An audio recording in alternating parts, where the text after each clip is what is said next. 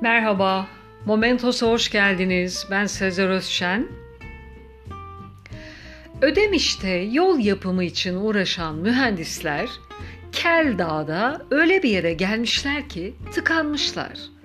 Yolun nereden devam ettirecekleri konusunda kararsız kalmışlar. Oralarda keçi otlatan bir yörük bir haftadır hiç çalışma yapılmamasını merak etmiş ve karayolları ekibinin yanına varmış. Hayrola hemşerim, bir haftadan kelli iş yürütmüyorsunuz. Yok çoban kardeş, yolu nereden devam edeceğimiz konusunda teknik araştırma yapıyoruz.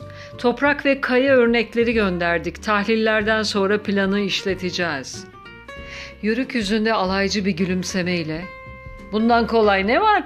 Toz kireç varsa ben size hallederim. Tahlil sonuçlarını beklemekten canları sıkılan mühendisler eğlence bulmanın sevinciyle Olmaz mı? Elbette var. Peki ne yapacağız? Şimdi bu kireç çuvalını benim eşeğe yükleyeceğiz. Dabanından da deleceğiz. Eşeğe deh dediğinden hayvan en sağlam, en güzel güzergahı bilir, oradan gider. Eşek sağlam olmayan yere basmaz. Kireç ardından döküldükçe siz de yolu o ize göre yaparsınız.'' Mühendisler yörüğe kireç çuvalını vermiş ve onun çuvalı eşeğe yükleyip dehlemesini eğlenerek izlemişler. Lakin üç gün sonra istedikleri tahlil sonuçları geldiğinde şaşırıp kalmışlar. Çünkü sonuç yörüğün eşeğinin izinin aynı istikametini vermiş. Birkaç gün sonra yörüğün keçi sürüsünü telaşlı telaşlı sürdüğünü görmüşler. Çoban emmi nedir bu telaş? 3-4 saate varmaz şiddetli yağmur gelecek. Bir an evvel Kotara'ya varmak dilerim. Sizin de çadırlar aynı yerdeyse onları hemen sökün aha şu yan bayıra kurun. Telef olmayın. Mühendisler gülmüş. Sen telaş etme emmi. Biz meteorolojiden rapor aldık. Bir hafta yağış yok.